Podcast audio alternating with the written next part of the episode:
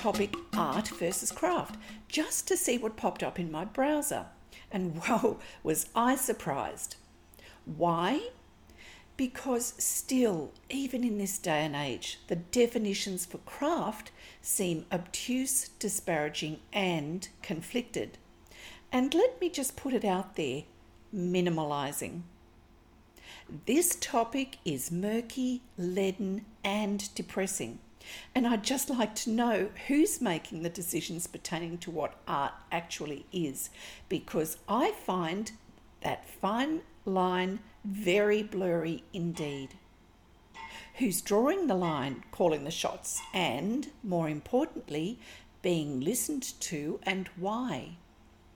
And it seems to all be coming from the art community themselves. And I believe that as a group or genre, it's up to us, the textile artists and embroidery artists, to change those perceptions. Because textile and embroidery art is not a lesser art. Historically, it was once a revered and respected occupation. So I want to try to understand how this reversal in the depreciation of textiles and embroidery as an art form actually came about. Even the term the lesser arts lowers status because these definitions are now so fluid and open ended that hopefully they allow for future change and evolution.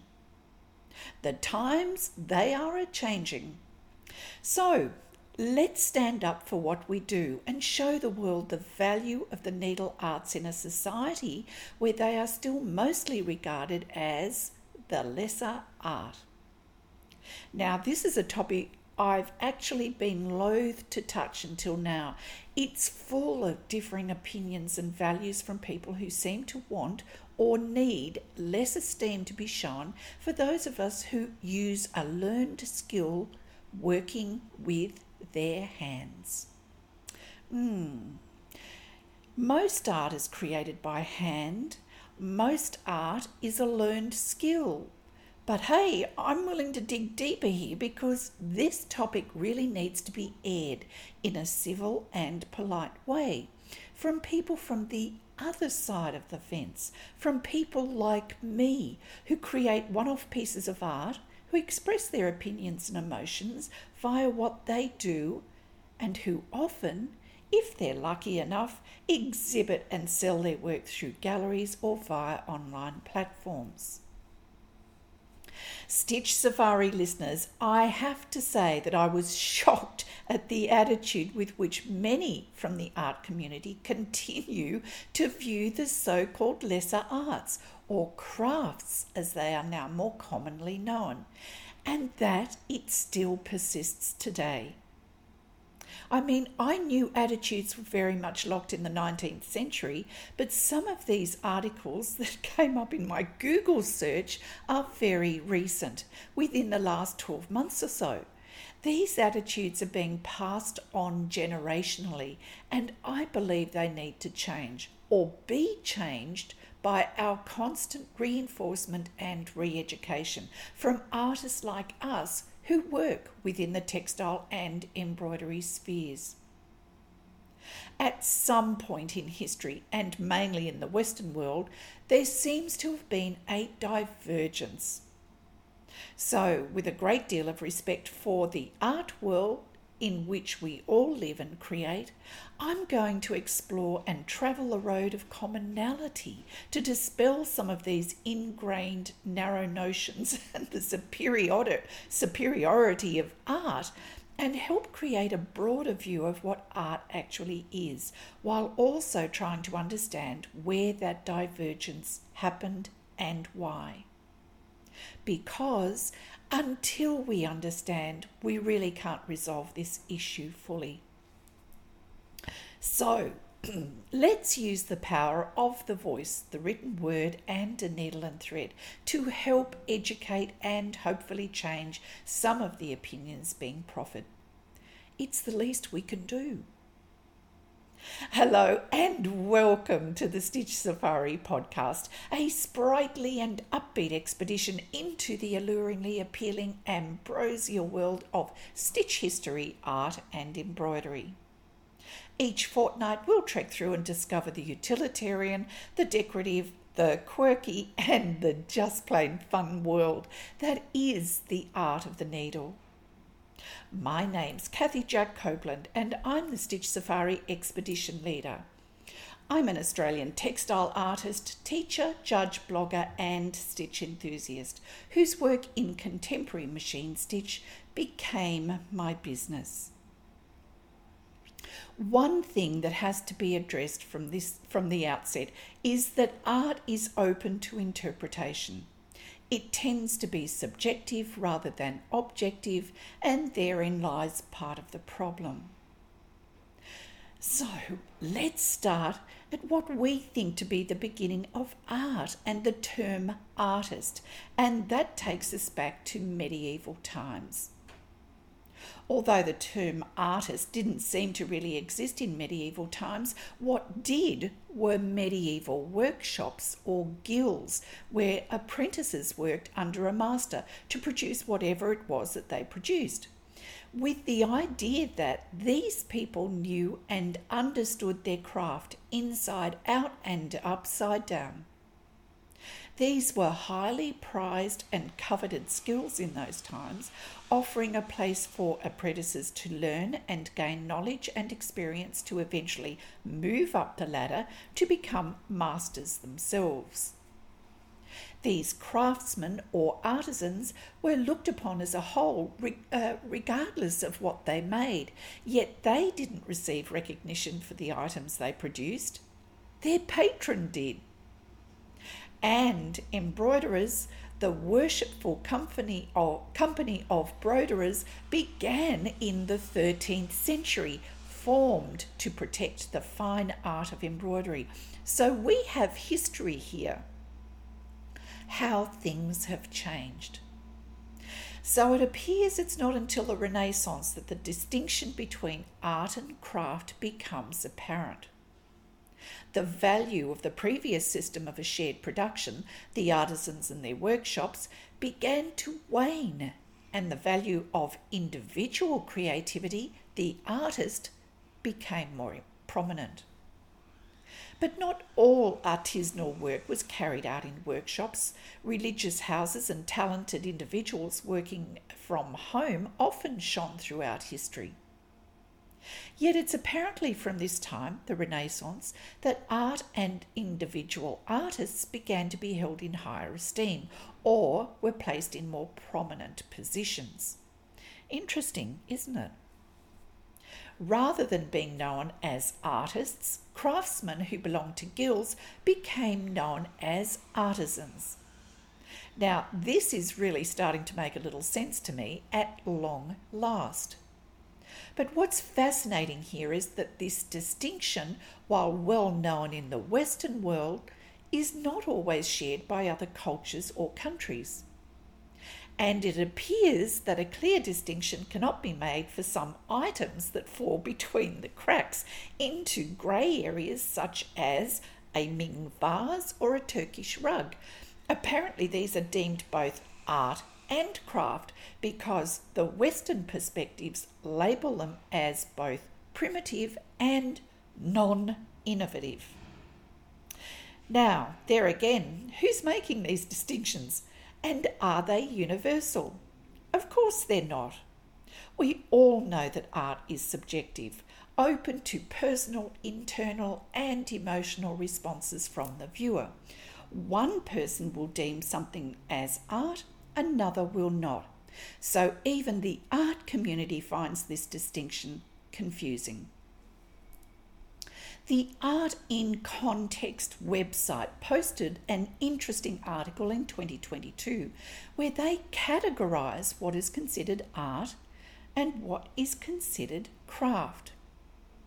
And you can either look upon this as the holy grail of explaining art or just how little is actually known about the lesser arts, especially textiles and embroidery. Art, according to this website, includes activities such as drawing, painting, sculpting, architecture, poetry, photography, music, and dance. Craft, on the other hand, covers activities such as pottery, weaving, knitting, embroidery, sewing, quilting, beading, clay modelling, woodworking, candle making, jewellery making, glasswork, and paper crafts. Remember the artisans and the guild workshops? That's apparently how this distinction was made.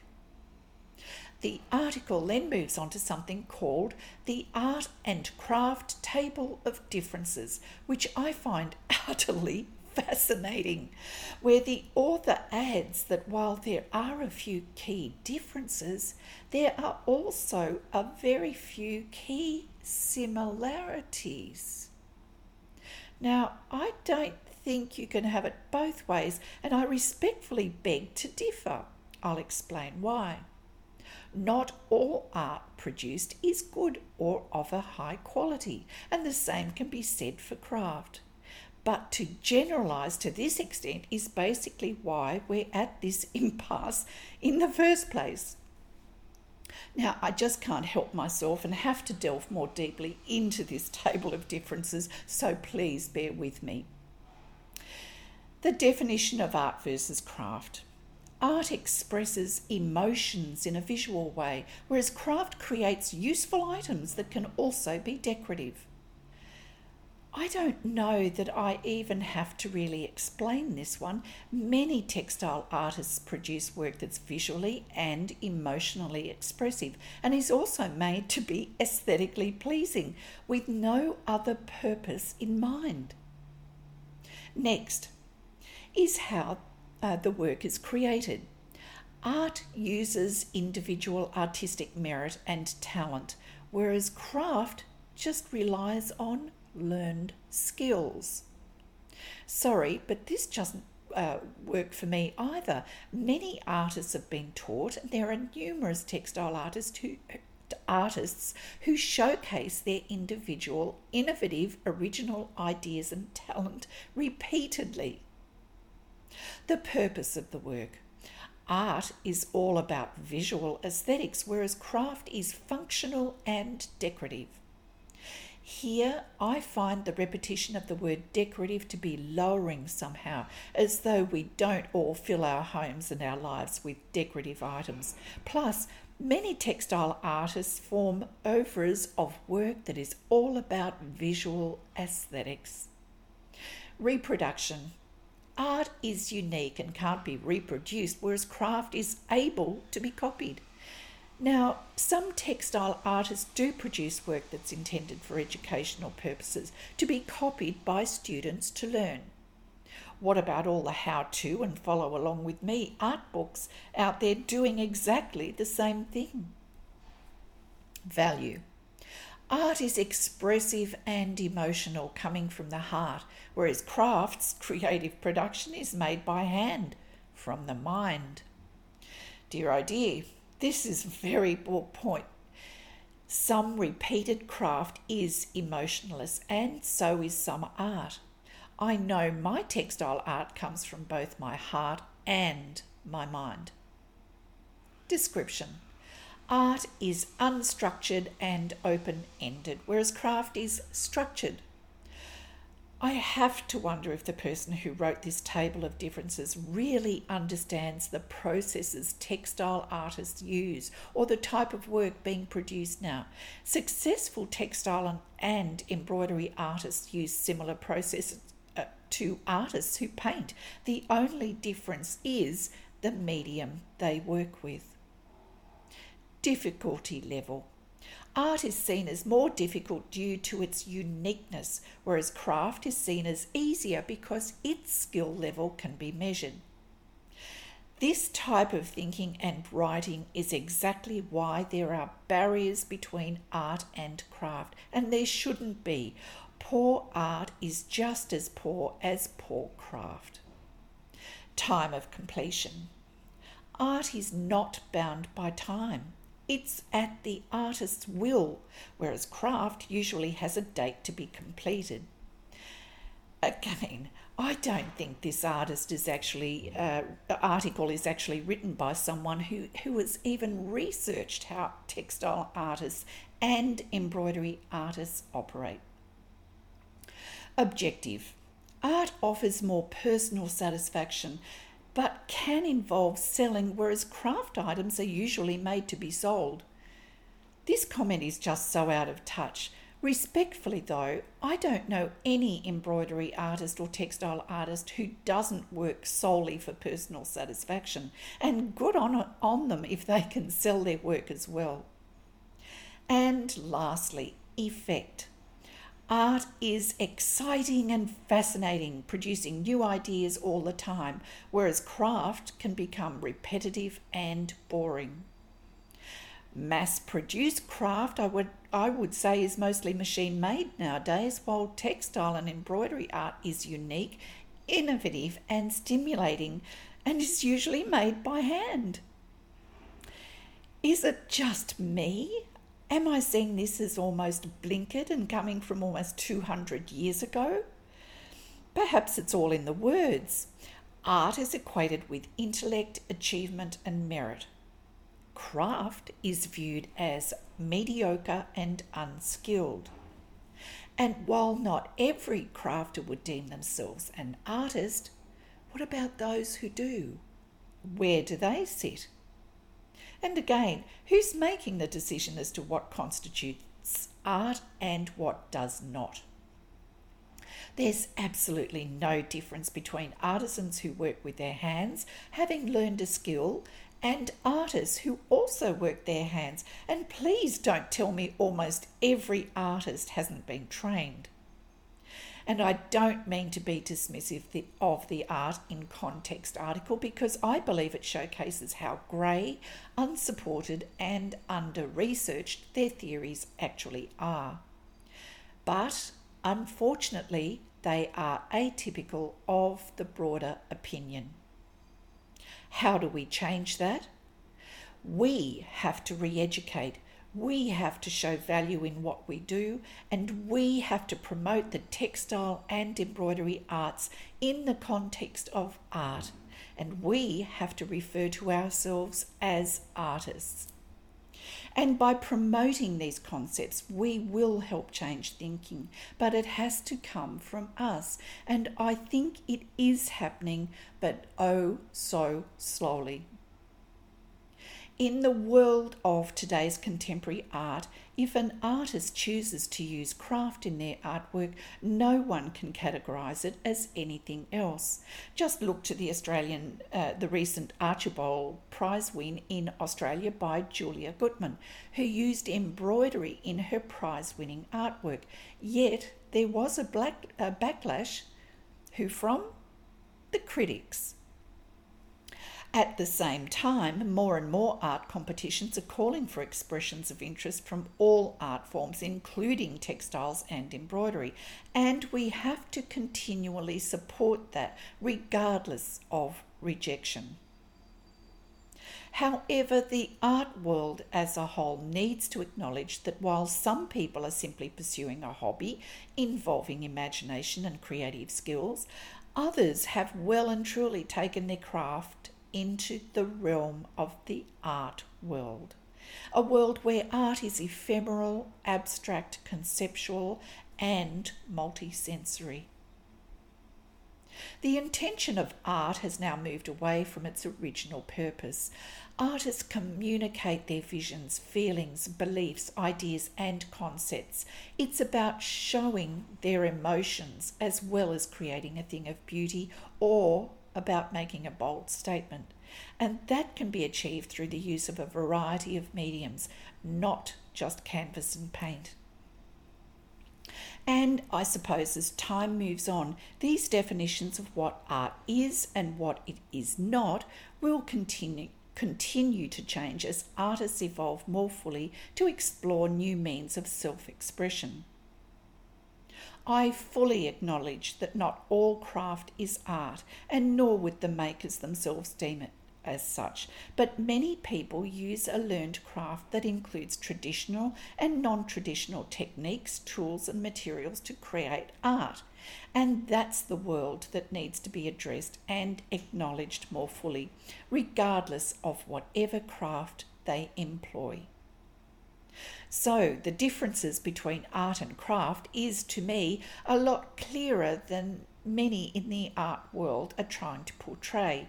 And as I said in the opening of this episode, it really depends on what the viewer sees and understands as art as much as the intention of the maker. This is a grueling topic. It's so open ended and reliant on personal opinion, which is why it's so hard to define. But it's fascinating to try to understand the history behind that original divergence from artisan to artist, and for all of us to think about just what we can do to help create a change. It's a work in progress, I think. As always, thank you so much for your time. I love having you here and it's truly appreciated. Tell your friends to tune in and subscribe, and let's make 2023 the best year ever. Stitch Safari's now reached over 14,000 downloads, and that's all thanks to you.